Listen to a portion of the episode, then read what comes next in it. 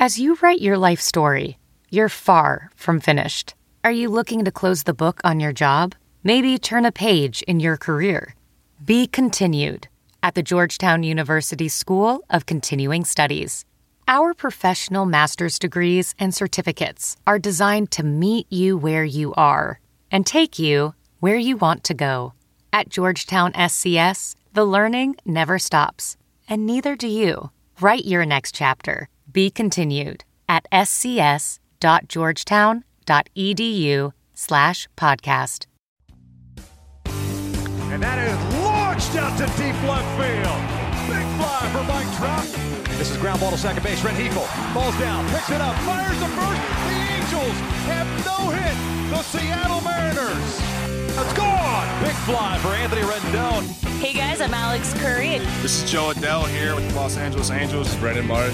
This is Chris Rodriguez. You're listening to the All Angels Podcast. And welcome to another edition of the All Angels Podcast. I am Daniel Garcia, and on this episode, we are jumping on Instagram Live right now. Um, you can always follow us at Halo underscore Haven. Um, but I haven't done an Instagram Live in a little bit. Obviously, last week I had Rhett on. Um, I think a week before that, oh, I can't remember. It's been so long. But anyways, I feel like I haven't done one of these Instagram lives in a while. So Angels are pretty much down to the last week and a half of the season. They are finishing up the series right now with uh, uh, Houston today and tomorrow, and then obviously the weekend you have Seattle in town, and then they hit the road for the last week of the season. So, like I mentioned before, we are on Instagram Live right now, and if you have questions on Instagram Live, go ahead and put them um, in the comment section. But haven't done this in a while, and I feel like talking to uh, last episode. If you did not listen to last episode, I really recommend going there and listening to my conversation with Rhett Bollinger of MLB.com. Talked about a lot of great stuff, uh, not only for this season and kind of like what happened this season with injuries and all that stuff, but kind of going into the future, what the Angels could be doing or, or investing in. So, like I mentioned, if you have a comment, question, or anything, um, put it in the comment section right here on Instagram Live. We will answer it. But earlier this uh, today, uh, was say Wednesday, I put at our on our um, Instagram if anyone had a question, and so we'll go through those as everything kind of works its way through um, as the questions come up on the actual live stream. So the first question I'm going to bring up obviously um, there's been a lot of young guys that have been called up this year for the Angels, both on offense and on defense. So this first question is um, from all the rookies that got called up, who's staying and who's got to go. So I don't necessarily mean I don't know if they mean got to go like as in trade or as in just you know release or whatever, but there probably is going to be a handful of these rookies that are going to see opening day roster spots next year in 2022. You know, obviously barring injury, barring any kind of crazy setback. So if you want to look at some of the pitchers that we have seen this year as uh, in their rookie year, whether it be, you know, a small sample size or anything like that. I think obviously the first one that kind of comes to my mind is Reid Detmers. I think Reid Detmers in this rotation next year is um you know, I do expect them to like re-sign Cobb. I do expect them to uh, go after another pitcher, maybe two in free agency. So with that being said, I'm not a hundred percent sold that Detmers is going to crack the opening day roster in 2022. Again, this is opening day. I, I obviously there's going to be injuries, and you've listened to this podcast enough to know I've said each pitcher that is in this rotation right now or in this system right now is probably going to see sometime next year because it is very rare for anybody for any um, team to go through a whole um,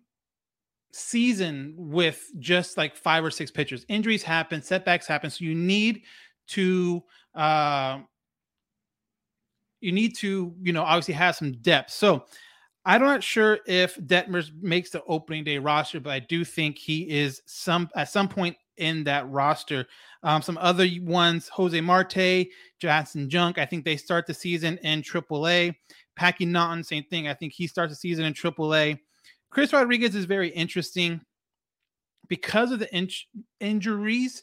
I think he starts in AAA. And if you're going to ask me Rodriguez or Detmers, that I think honestly, now that I sit here and think about it, I would probably put money on Detmers being in the opening day roster before Rodriguez, just because of the injury situation. And hopefully, Rodriguez, Chris Rodriguez, gets that all kind of um, situated and is able to make a full comeback this offseason and is able full go um, for next year. Obviously, then you look into the bullpen. Some of the guys that have been in the bullpen this year that have been really good are um, Austin Warren and maybe a little bit less so Andrew Wantz. Austin Warren, I think he just came back yesterday, had a great inning. Um, again, barring injury and anything crazy, I think he is in this bullpen next season for sure. Um, I, I can see him being somewhere in the sixth, seventh inning guy, but you know, it wouldn't surprise me at all if he is the eighth inning guy right behind, um, right behind uh, Raisel Iglesias. And we actually even had a question on here. Um, as I was talking about that, about do you believe that the Angels will re-sign Raisel? I do. I think they need to. If they don't, then it's going to be a very bad look for the Angels on a number of situations. One, he is working himself up to be one of the top three closers, you know, top three, top four closers in baseball right now. And he's proven it uh, with his outings, with his numbers, and everything. So you have to resign that guy. Two, you had a chance to trade him at the deadline. You had a chance to get something in return for him, which if you're going to hold on to him, is fine. Like I have no problem with it, but you have to make sure you resign him, or else you lose out on both the opportunity to get prospects and you lose out on the opportunity to actually have this guy around for the next couple years. So yes, I do think Angels will resign Raisel. I think it's in definitely in their best interest to sign Raisel, and I definitely think um, he will be the closer for the Angels starting on opening day in 2022. Upton, Trout, Marsh, Adell, Lagares, Fowler. Who stays? Who goes? Um, Fowler, uh, Fowler is gone. Dustin Fowler is gone. Lagares, I think, is gone.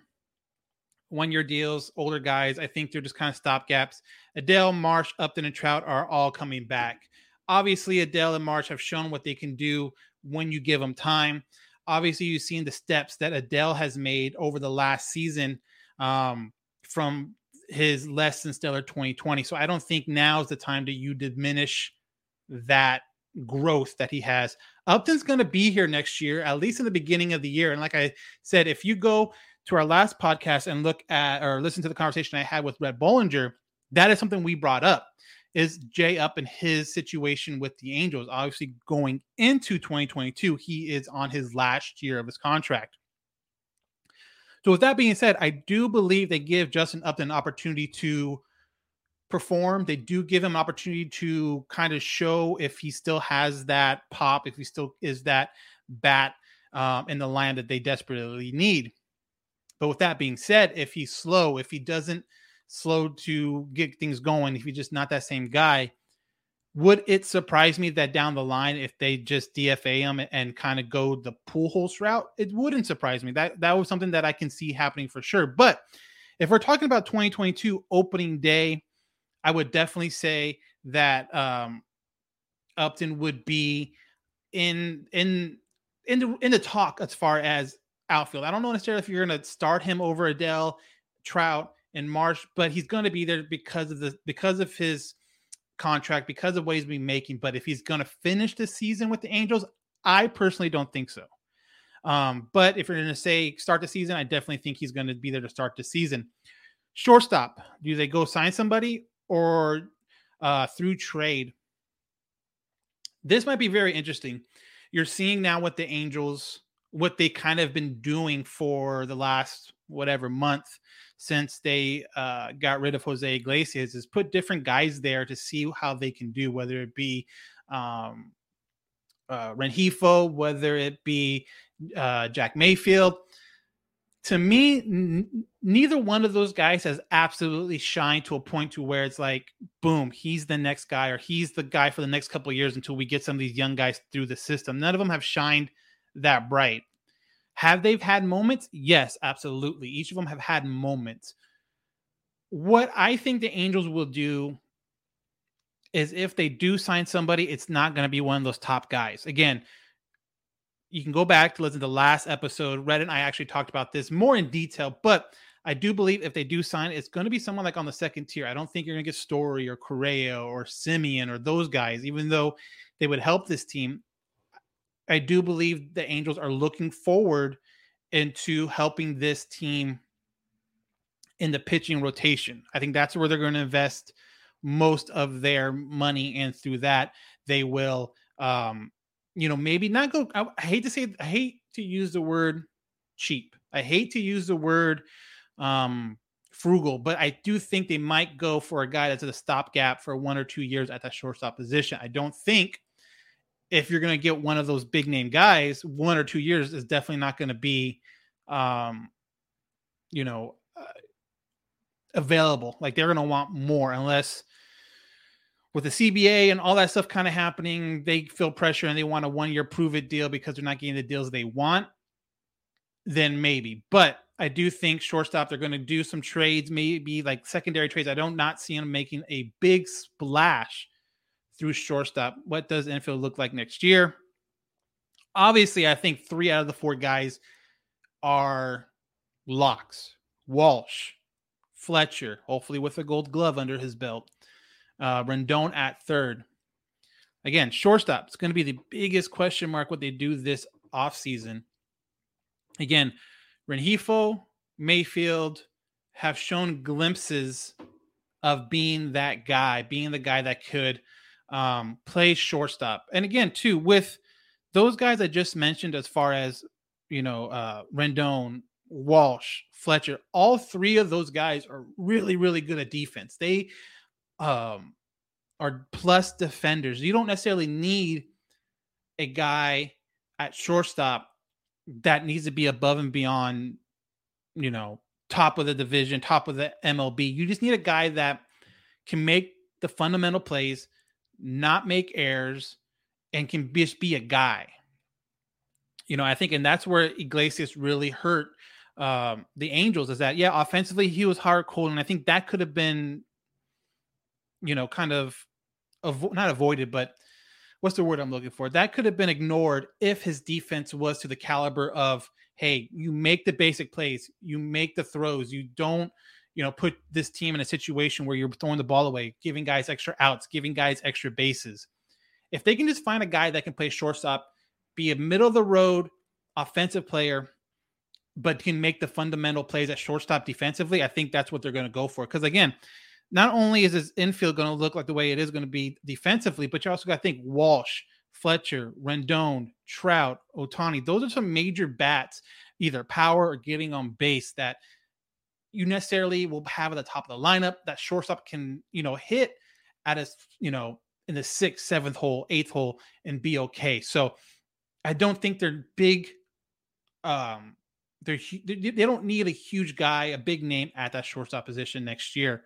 Um, great job this year. I enjoyed your live post and perspective. Thank you very much, M2P2C2. So, uh, really appreciate that. Uh, thanks for all the content this year. Thank you guys. Really appreciate it. Again, this is the end of the year, and I know as Angel fans, all of us, this isn't where we thought the season was going to go. Where we're where they're at now, where they're you know thought to be at the beginning of the year, is obviously a big disappointment. But and I don't know necessarily if this is recency bias by myself, or I mean, if you agree, you put you agree. If you disagree, put you disagree. But at this point last year, I do feel like there was a lot more question marks with this team than there is now. You have the emergence of Shohei Ohtani. This time last year, we weren't sure we were going to get with Shohei after the, the, the disappointing year he had last year you weren't sure what you were going to get out of the pitching staff last year. You weren't sure what you're going to get out of these young guys, or even if they would be up next year, or how these young guys would respond without having a minor league uh, minor league games last year. You see how a lot of these guys respond. Um, is there still work to do? Absolutely. Is this team a finished product? No, by any means. But if you're looking at what's today, September 22nd, 2021, compared to September 22nd, 2020 I do think the Angels are definitely in a better situation for uh, 2021, and health is going to play a huge, huge, huge role in 2022 because we do need guys to stay healthy and we and, and we've seen it this year with Trout going down and Rendon going down and you know Upton you know when he started kind of heating up going down you know we've seen when when we're when this team isn't healthy how much of a drop it is. So it's important to build depth. It's important to stay healthy as as as hard as that sounds like a lot of times. That's going to be the big thing do we trade one of Adell or Marsh for a pitcher? I don't think so. I think if they're going to trade for a pitcher, it's going to come to that next tier of prospects. I think with Marsh and Adell, those are your outfielders for the next at least six years. At least six years. With Jordan Adams, and again, I haven't watched a ton of Jordan Adams, but he's like the next outfielder up, I guess you would say. He didn't get past high A this year. I know he was dealing with injuries and he just wasn't able to get past that high A point. So I don't necessarily know where his timetable is. If his timetable is, you know, 2022, then maybe because then you have a, a, guy that can come up in the middle of the year and, and play that outfield position. But I think with the depth of the outfield that we have right now, if you get rid of one of those guys, now you're asking Upton to be the, uh, uh, a permanent outfielder, or or they bring back Lagares and he's a permanent outfielder, which in spots, he's fine. In spots, he's great. Fourth outfielder, he's great. That's the role he is, I think, meant to play is that fourth outfielder spot.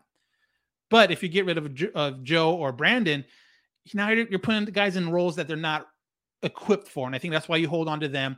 If you do trade someone for pitchers, look at some of these maybe these middle infielders or these younger uh these younger outfield types. Like maybe Jordan Adams is the one to go. Maybe um you know, uh, Jeremiah Jackson is a is, is, a guy to go. Guys that are still kind of um are, are still kind of up and coming, but still kind of a name behind them, but aren't quite there yet. Can a guy like Chris Taylor be a realistic option for shortstop and free agency? I don't see why not. And then if I remember Chris Taylor correctly, he plays multiple positions, and we all know Joe Maddon loves guys, especially if you're not like the quote unquote superstar type. But if you can play multiple positions, he loves that for matchup purposes or just, hey, let me put this guy here to give this guy um, uh, a day off and all that stuff. So guys that can play multiple positions and one of them is shortstop, I think are always going to be on the on the list on on the short list for the Angels to sign for sure. Anyone see JP's article under Fletcher's tweet about Marsh being worth about uh 28 million on a trade?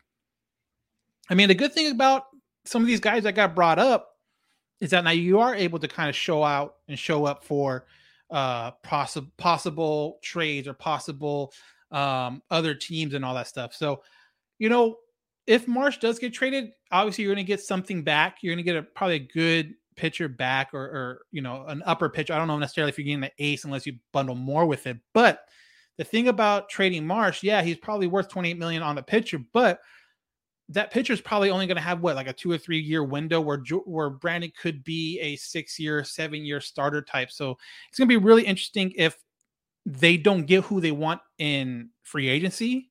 Then yeah, maybe they are a little more willing to trade uh, some of these high end prospects. But again, they're going to have to fill that position by free agency. do they feel comfortable with that? Maddon has preached defense, defense, defense all year, has made roster decisions based on that getting rid of Iglesias and you know Albert to a certain point. So does he do that when Marsh is arguably your best outfielder right now, even with a healthy Trout? Marsh is still probably right up there as your best defensive outfielder. So it'll be interesting uh, to see. Start bench cut Rojas, Mayfield, Rengifo.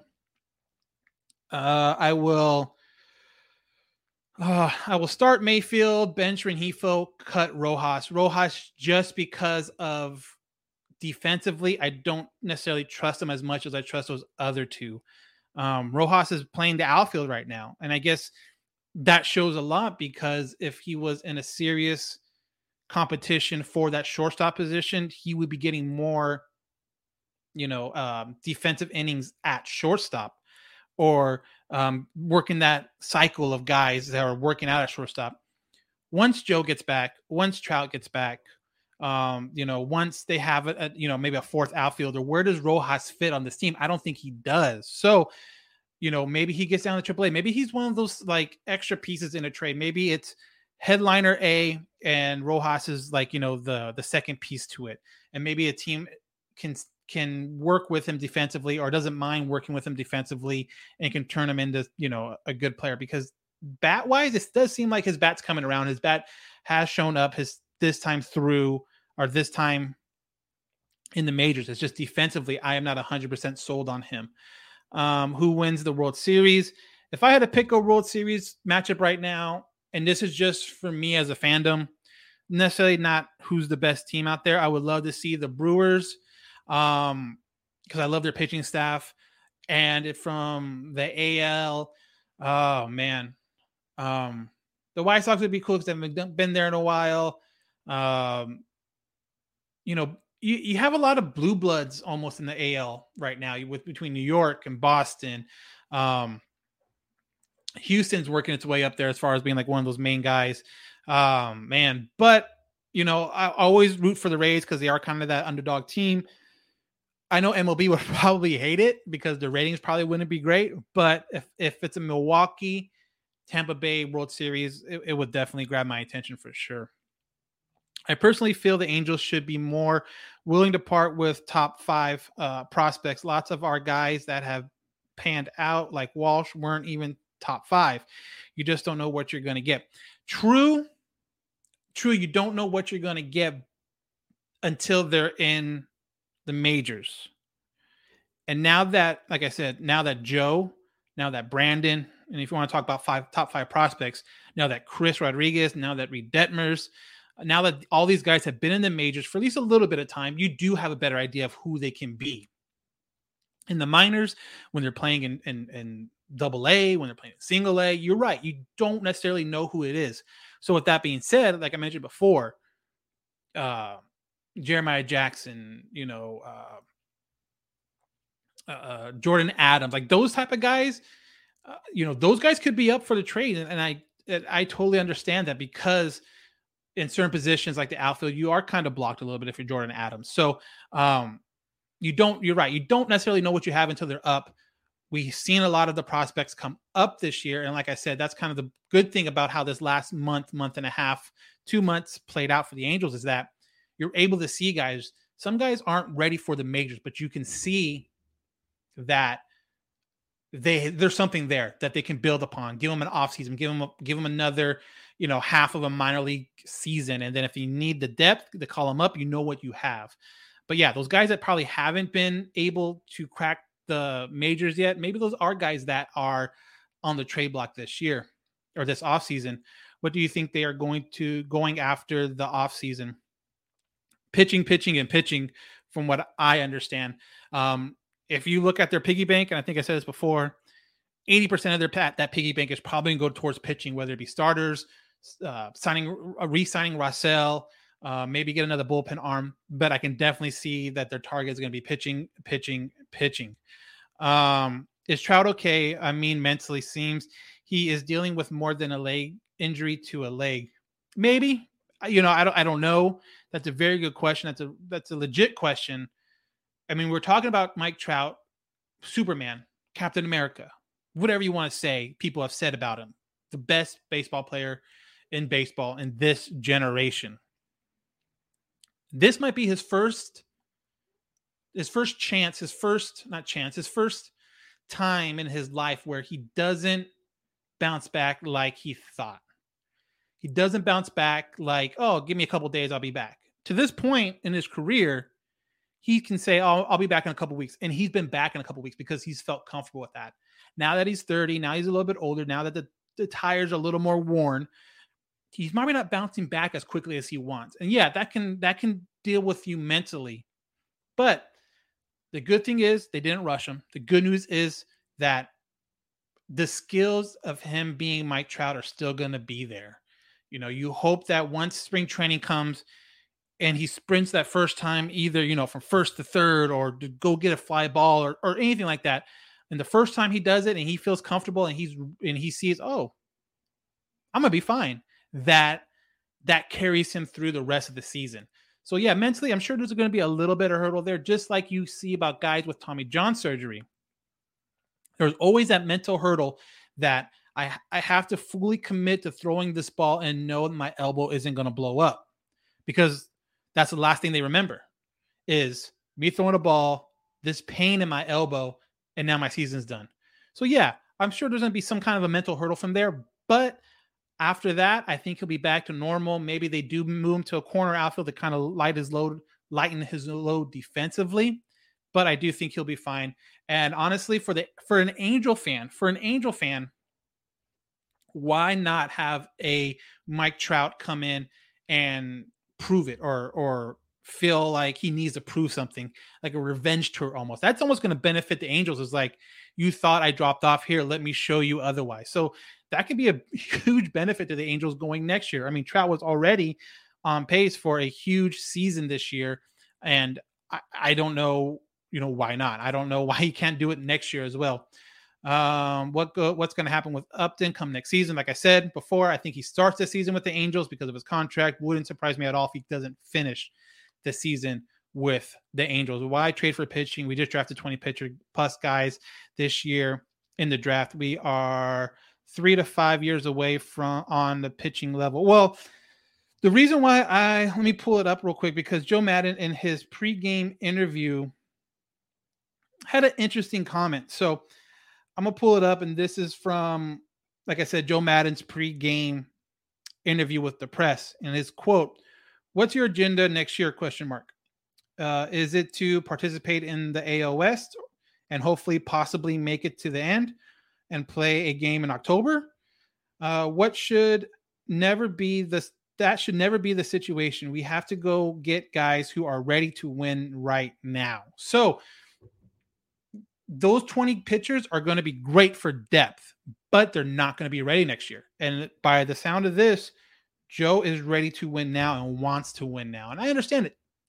How cool would it be, Joe, next year, last year of his contract, getting up there in age, how cool would it be for Joe with the Angels, the, the team he came in for, win a World Series, walk out on top? How cool would that be for Joe? So Job might have that in his mind and, and, wants to make that happen, or at least put this team in a situation where it could happen. And you're not going to be able to do it with the 20 guys you drafted this year.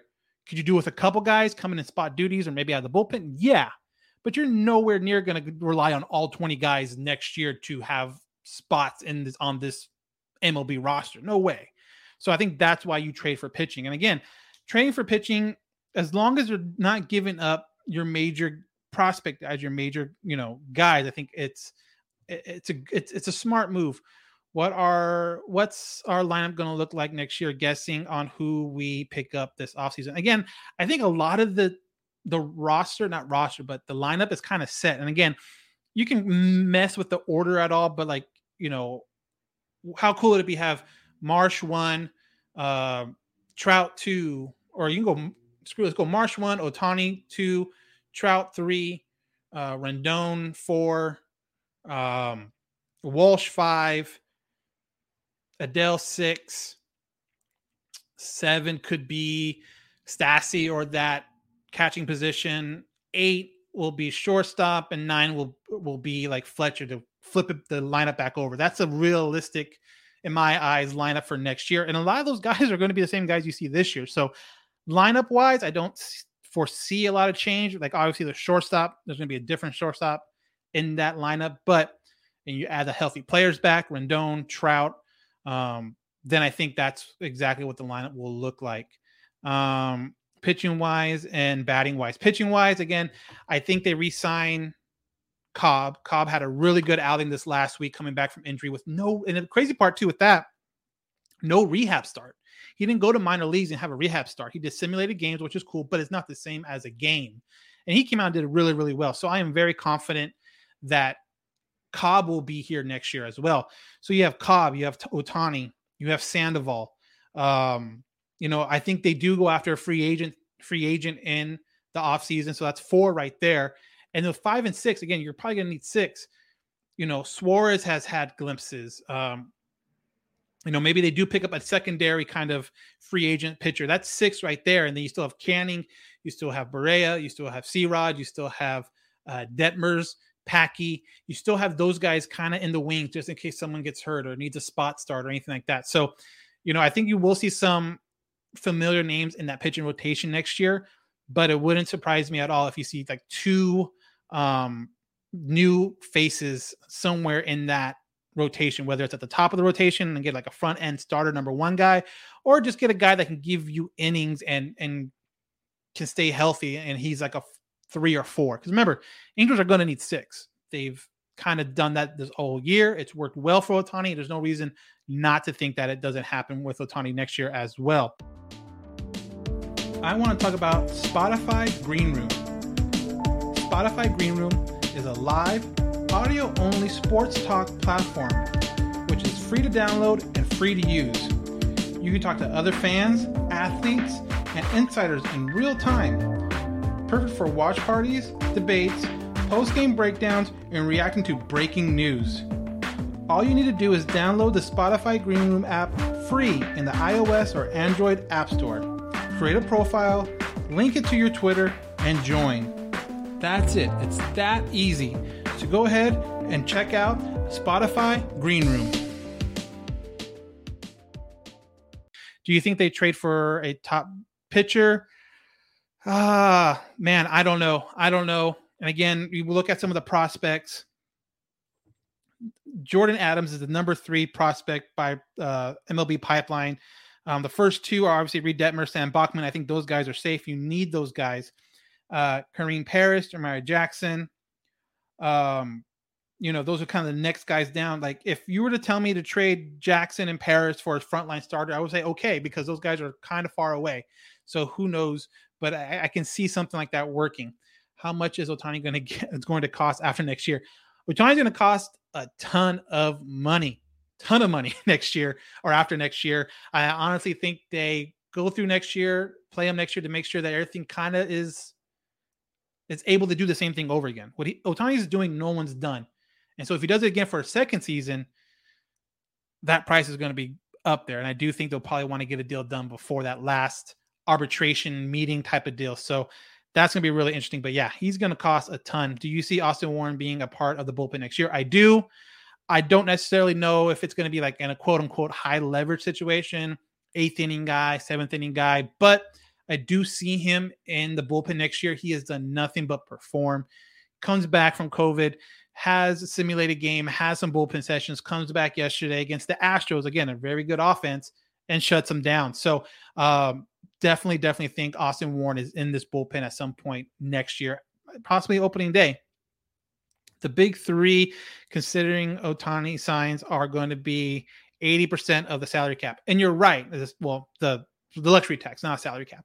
But and I and, and honestly, I think that's why that is why the Angels need to hold on to Brandon Marsh and Jo Adell because they are performing, which is a big part but they're cheap. Again, they are cheap. They are making they're making the league minimum right now, which is about 500,000 I believe and then next year they'll get like a, a small increase. So they'll maybe be making like 650, 700,000 next year. They're cheap and they're playing well.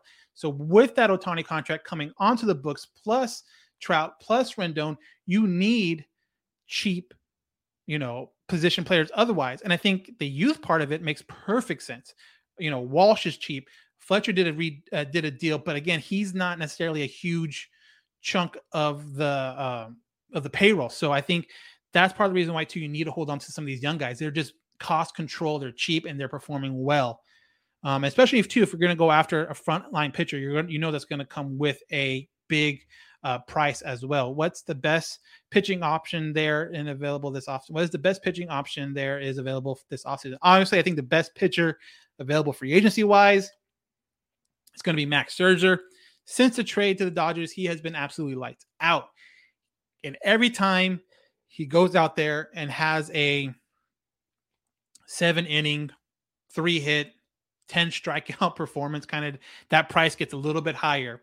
And kind of like I was talking before, with what is already committed to some of these big guys, would it be great to have him in an Angel uniform? Absolutely. Will he come to LA or come to Anaheim and leave LA? I don't know.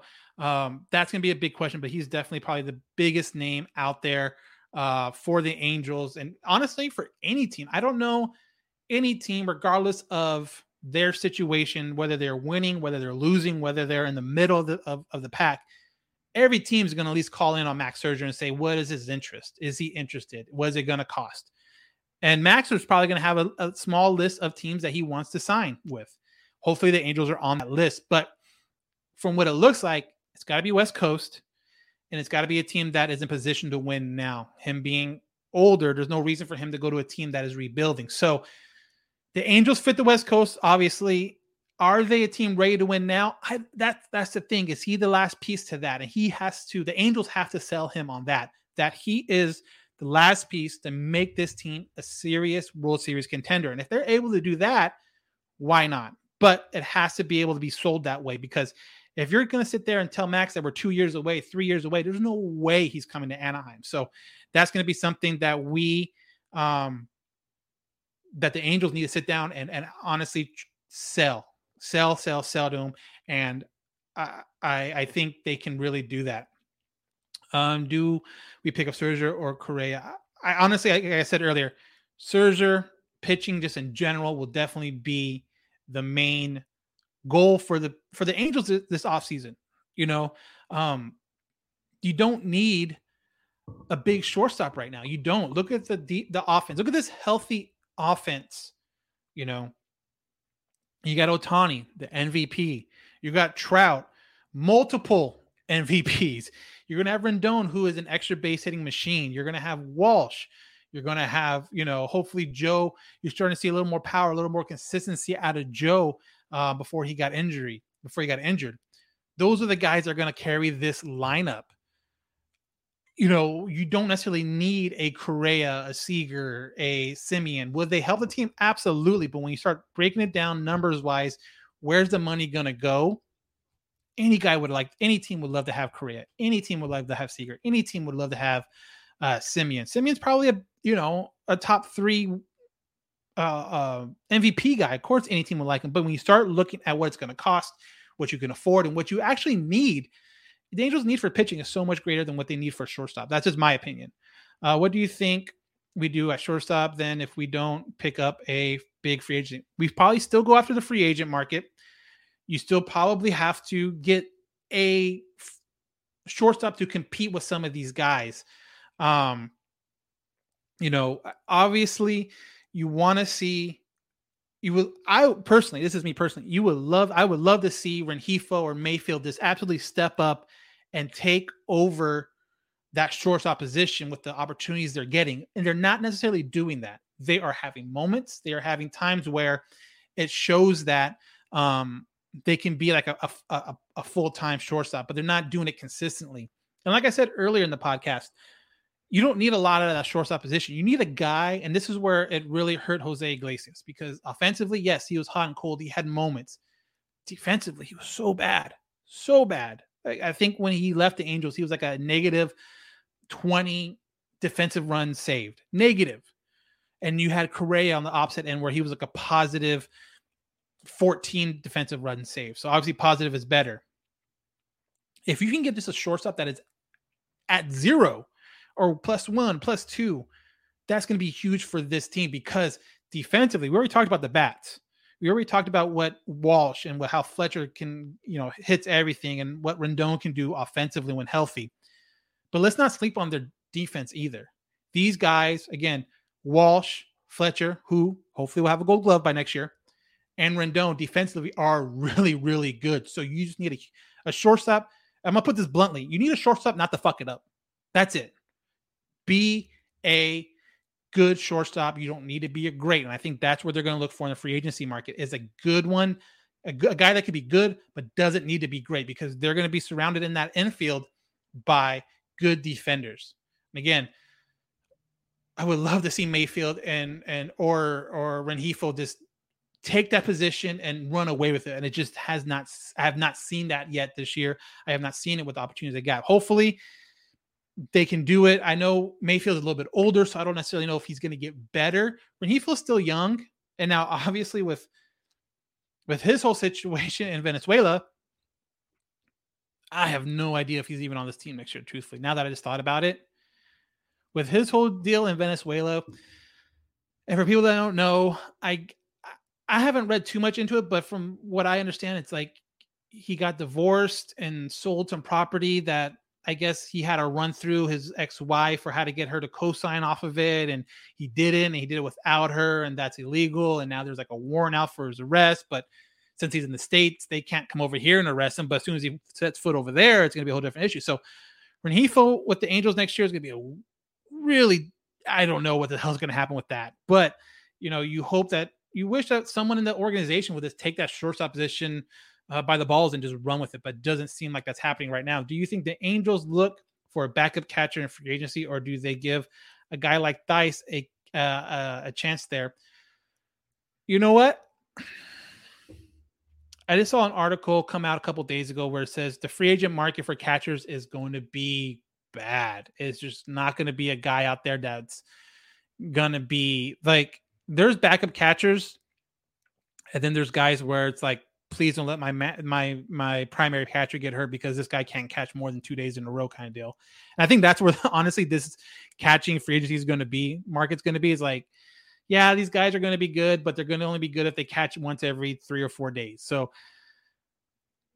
uh, okay, let me put it this way: the Angels will probably pick up a backup catcher in free agency mark in the free agent pool, non or give him like a roster invitee to spring training to challenge Thaiss for that for that chance to be the backup.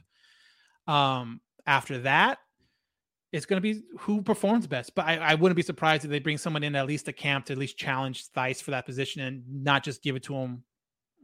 Here you go on a silver platter, like make him earn it. So that's kind of what I think. I think Thaiss is going to be in the mix. I think they're going to bring someone in to challenge Thaiss for that. But um, there's not a real there's not a good answer at that backup catching position in this free agency market. So you're almost going to have to ha- kind of hit gold, or you're going to have to hope that Thaiss steps up. But I do think there's going to be a, a, an open competition for sure coming into Tempe for that backup catching position. Um, GM solves problems, something maybe. I'm not sure what that's going to be. Uh, predictions on starting rotation next year. I kind of talked about it a little bit, but obviously with the Angels being a six man rotation, you need six guys. So obviously, from what we have already in house, and this is not in any order. I'm not going to say this guy's number one, this guy's number two, or anything like that. But just off the top of my head, going over it, obviously you have Ohtani. Obviously you have um, Sandoval's earned a, earned it, and if he's completely healthy, he he's earned a spot in this rotation. So you have so you have Sandoval, Ohtani. I think Cobb unless he absolutely bombs the next couple times he's out on the mound, I think he gets brought back. I think those three guys are definitely in this rotation next year. So, two spots I do believe will probably go to free agents. Um, I do think one of them will be maybe a, a higher guy, a, a, more expensive guy, and a guy. The second guy will probably be a, a eating innings eater type of guy. So that sixth spot, you're going to have a huge um, I think honestly, you're going to have a huge competition with some of these young guys, whether it be um, Suarez, Barria, Packy, uh, Chris Chris Rodriguez when he's healthy, uh, Detmers, uh, you know Janson Junk. Like you're going to have a competition for that, like that six spot, and that's going to be really cool to see. But like I mentioned before, you're going to see all those guys in the majors at some point next year. It's just the way pitching happens. No one goes through a full season with this with just six pitchers. Um, in their lineup. There's always injuries. There's always guys being pushed back for this or that. So definitely going to need the the depth. Um, if Seager ends up a free agent, uh, I have a bad feeling Artie will once again go after him instead of pitching. You agree? If it was last year or a couple years ago, hundred percent. But what I've seen from Perry this season and some decisions that have been made where haven't been made before and honestly, like as I've as long as I've been an Angel fan, I have not seen, you know, something like the Pujols being released. I have not seen anything like that before with Artie's guys. Like when you know Artie's guys are Artie's guys, you don't you don't you don't see those guys get cut, especially Pujols. He loved Pujols, and part of me thinks that's Art or um, Perry having Artie's ear. So if it was a couple years ago, I would say yeah. I but I think this year Perry has Artie's trust to make that decision. And and Perry, we trust, or at least I trust. So Could it happen? Absolutely, because when put in when put in a situation, Artie's going to Artie. You just got to hope Perry can kind of pull back the reins a little bit and say, "Hey, hey, hey, remember what you told me? I have I have say, and you hopefully that is that's going to be the difference." But like I said, you never know. Um, I'm a little surprised we haven't seen Stefanic get called up. We've seen all we need to of Rengifo. I don't know about that. Um, Stefanic is a good story. Stefanic is a guy that is doing good in the minor leagues, but I think I said this a couple podcasts ago. When you are playing in that AAA, the Pacific Coast League, offensive numbers are huge. Anyone can hit for, you know, 20 home runs in that league. It's just the way the league is set up, the elevation, the ballparks. The ball absolutely flies out of that, out of those ballparks. So offensively, I don't look at his numbers. And honestly, I wish I was I wish I was in depth enough with like film study and able to see mechanics and understand what's a good mechanic from a bad mechanic and just break down a swing because then I would be able to tell you, well, his swing doesn't play in the major leagues or his swing has a lot of holes, but because he's in the in, in, in Salt Lake, it's going further just because of where they're at. I'm not sure about that, but I know you have to not just look at his results as far as average and power numbers and this and that. You have to look at the mechanics and see if his mechanics play. Perfect example pitcher, Austin Warren, AAA. I think he almost had a five ERA. Comes to the Angels, plays his ass off, and has been doing great. So numbers don't always mean everything. I understand what Stefanic has been doing is a is a good sign. It's better than a bad sign, but there's always a question of like, well, does that play up? And I'm not sure about that. I don't know enough about that. I hope to get someone on during the offseason to kind of help me with that and what they see and do they see holes in his game. So definitely something that will um, be looking for answers for. But I just know I'm not the one that can do it. And maybe he shows up and in in spring training and does take that shortstop position. Who knows? But we'll have to see how that goes. Do you think the Angels should move Trout to right and keep Marsh in center? It kind of to kind of keep Trout from having to run so much and carry so much ground uh, to try to pre- uh, preserve his career. I think they need to do that. And I said this on a podcast before. I just don't know when they're going to do that because Trout has meant so much for this team and this. You, know, you can even say community. You know, it, he's meant so much for everybody that you kind of. I feel like you owe it to Trout to where he'll make that move, I think, when he's ready. I think he's the type of guy that knows when he's ready for that move. If he comes out in 2022 and says, I want to play center field, that's my position.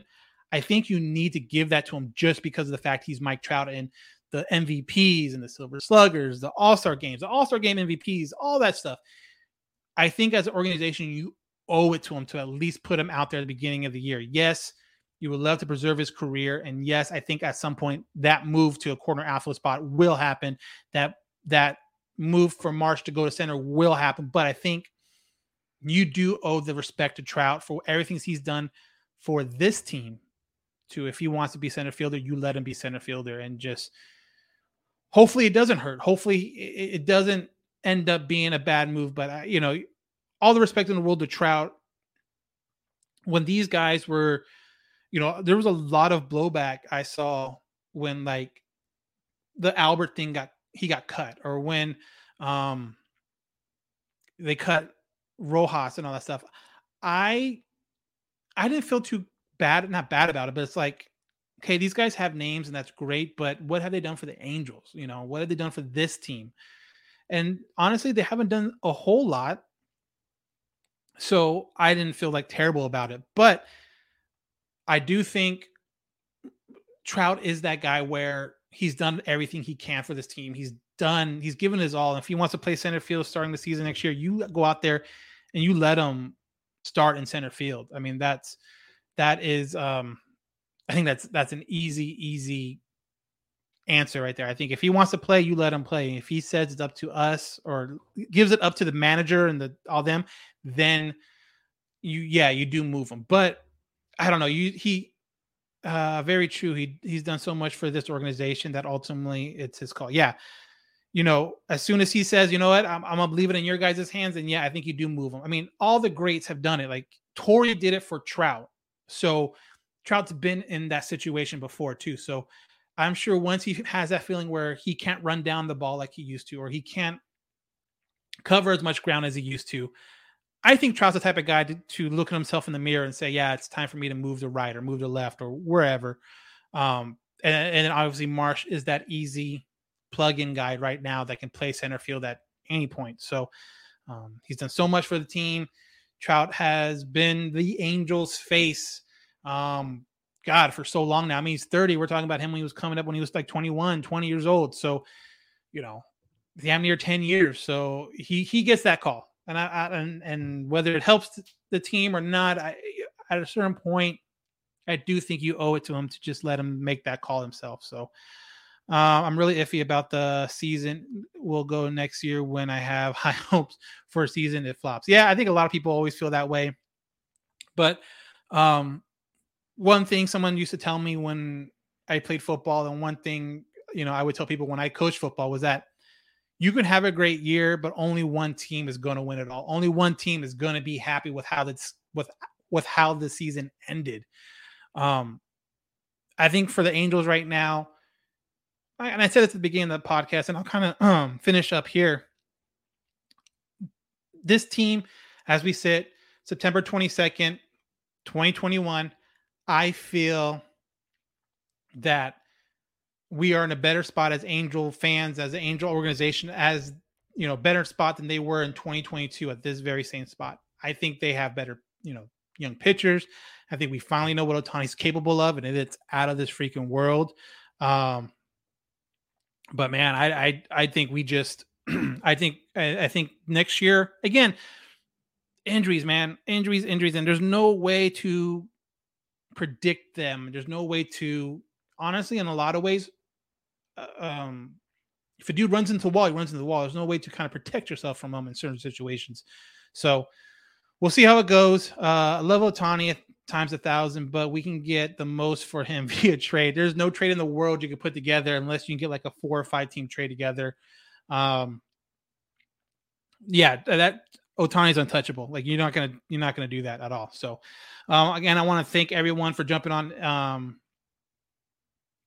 I think we uh, uh, for jumping on uh, bro, we can sit here and talk about injuries all we want. Every team deals with the injuries. Yes, every team deals with injuries, but not every team has the depth to deal with them in the same way. And I think finally, Angels have a little bit more depth in their farm system to where when a guy gets injured, you don't have a drastic drop off. Every team does. Again, every team does have injuries. Not every team has the farm system or the depth in the organization to deal with them in the same way. And it seems like finally the Angels have a little bit of that. Like I mentioned before, you signed a couple guys through free agency pitching wise. You now have more depth. Now you don't have to rely on some of these younger guys to pitch um 100 innings a, a uh, this next year you know if they come and do spot starts here and there and be fresh and be ready for a, a longer push towards the offseason so i definitely think this team's in a better position. Yes injuries happen to everyone. You are not able to deal with injuries all the same though. I think that's the biggest difference. So, with that being said, um, this will probably end up being my last podcast for the season. Um, going to a family wedding next weekend. Um, finally moving into my own place, our own place, me and my wife, the uh, pretty much when we get back, the last couple of days of the season. So this will probably be the last podcast for the season, unless something crazy happens or I'm able to get a couple uh, guys on to talk a little bit. But with that being said, I want to thank all the listeners out there. I want to thank everyone that's watched and listened and subscribed, rate, reviewed, and all that. I want to thank all you guys. Um, personally, this has been a really difficult season for myself, not just what's been what's going on with the Angels and the ups and downs with that, but when you sit here and you lose a friend like we lost Johnny Mags at the beginning of the year, the season, the games, the losses, the wins don't mean as much to you or don't hurt you as much when you have a loss like we had earlier this year. And I know this podcast has sound different, has kind of been a little bit different going through these last, you know, handful of months.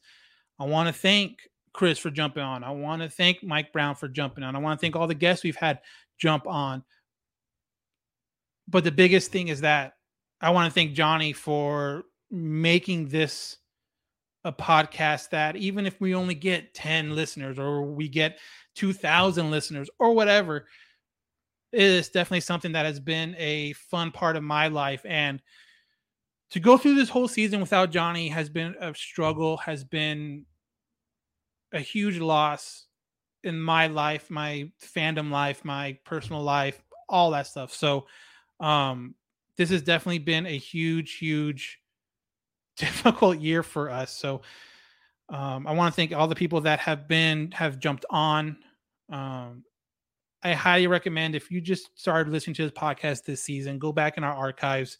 Everything is archived out. During the pandemic, Johnny put together some really good um, Johnny and myself put together some really good episodes talking about like the all-time Angels team or all-time um, you know prospects of the Angels and stuff like that through past. So go back and listen to it because Johnny did know his stuff. Johnny loved this team. Johnny had so much knowledge of Angels teams past, not just a guy that decided to, know, hey, they won the 2002 World Series. Let's jump on the let's jump on this bandwagon. No, Johnny was there from his day one since he was born. So um like I said, this would probably be my last podcast of the season.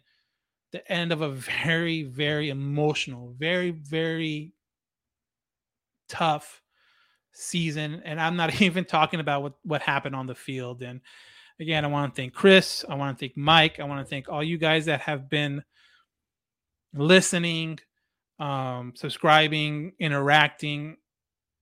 I can't tell you how much that means to to me. Um, to see numbers and and just that people are still there, you know, and and um yeah, so I just I want to thank everyone from absolutely the bottom of my heart for making this podcast, making this, you know, I'm still on Instagram live, making this almost like a therapy session, making it an outlet for me where you know, you when you don't have the support you used to and, and that was the biggest thing between me and Johnny was like we would push each other to do better. We would push each other to um, think of the next good idea, or we would have each other's back if this or that happened. And when you lose that uh, motivation, and when you lose that other half, it it, it gets hard. It, it does. So um, for everyone out there that enjoyed it and sent kind words, I, I, I, there's no way I can I can tell you um, what it means. And and this season I wish it didn't end this way. I wish it was better, but this season has been completely dedicated to Johnny, the founder, the man behind the behind the idea of the All Angels podcast. This season has been dedicated to him, and I just hope he's you know looking down and is able to say that myself, Chris, um, whoever jumped on, did a good job, and and and he's proud of it. Because at the end of the day, that's that's what I hope the most, not how much numbers we get or who is listening or who retweets or who likes this or that. You know, I, I hope he does. I hope he's looking down and he's proud. So sorry to get too emotional towards the end, but the season is ending, and like I said, it's been a crazy season. So I want to thank everyone again on Instagram Live. You can follow us at Halo underscore Haven on Twitter and on Instagram. Um, like I said, once we get to the off season, I am definitely gonna take a little bit of time for myself, regroup, and um, hopefully come out with something. You know, continue to get better because this has been a, a, a, transition year, a rebuilding year. As Angel fans, we know about rebuilding years, and hopefully we're able to, to build off of this. So, um, again, follow us, subscribe, rate, review, um, tell a friend to tell a friend to tell a friend because through your words, this is how it grows. So, um, thank you everyone for the kind words. I really appreciate it. Um, next time you hear from me, more than likely we will be in the off season, and God, who knows what the hell's going to happen there. But again, thank you very much. I am Dan Garcia, and this has been another edition of the All Angels podcast.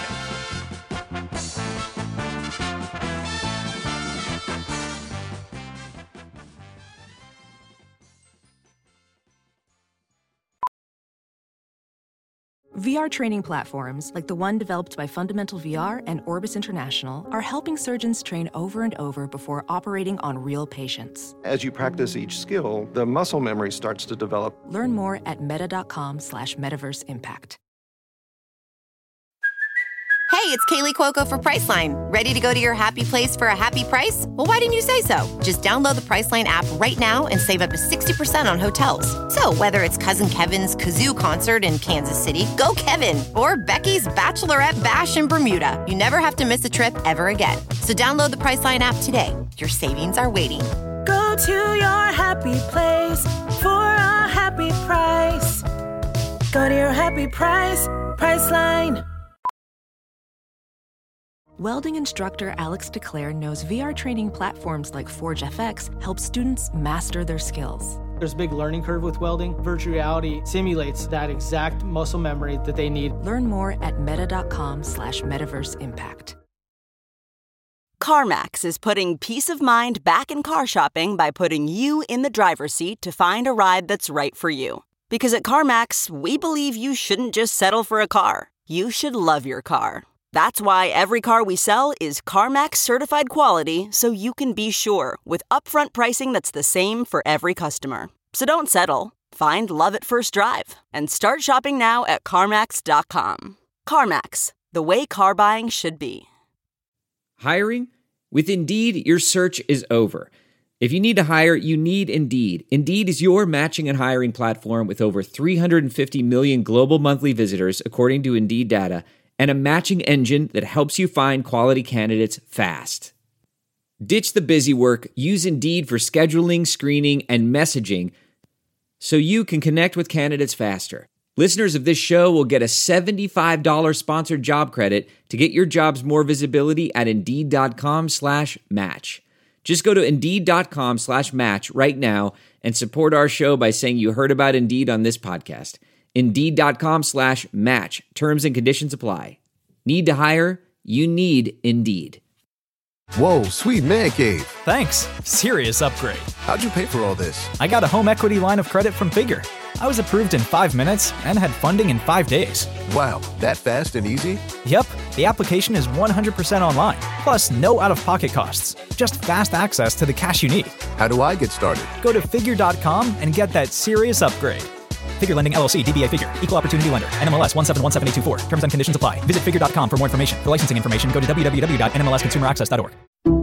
Some people just know bundling with Allstate means big savings. Just like they know the right ingredient means big flavor. They know honey on pizza is where it's at, and olive oil on ice cream is the cherry on top. Mm. And they know when you bundle home and auto with Allstate, you can save up to 25%. Mm-mm. Bundled savings vary by state and are not available in every state. Saving up to 25% is the countrywide average of the maximum available savings off the home policy. Allstate Vehicle and Property Insurance Company and affiliates, Northbrook, Illinois.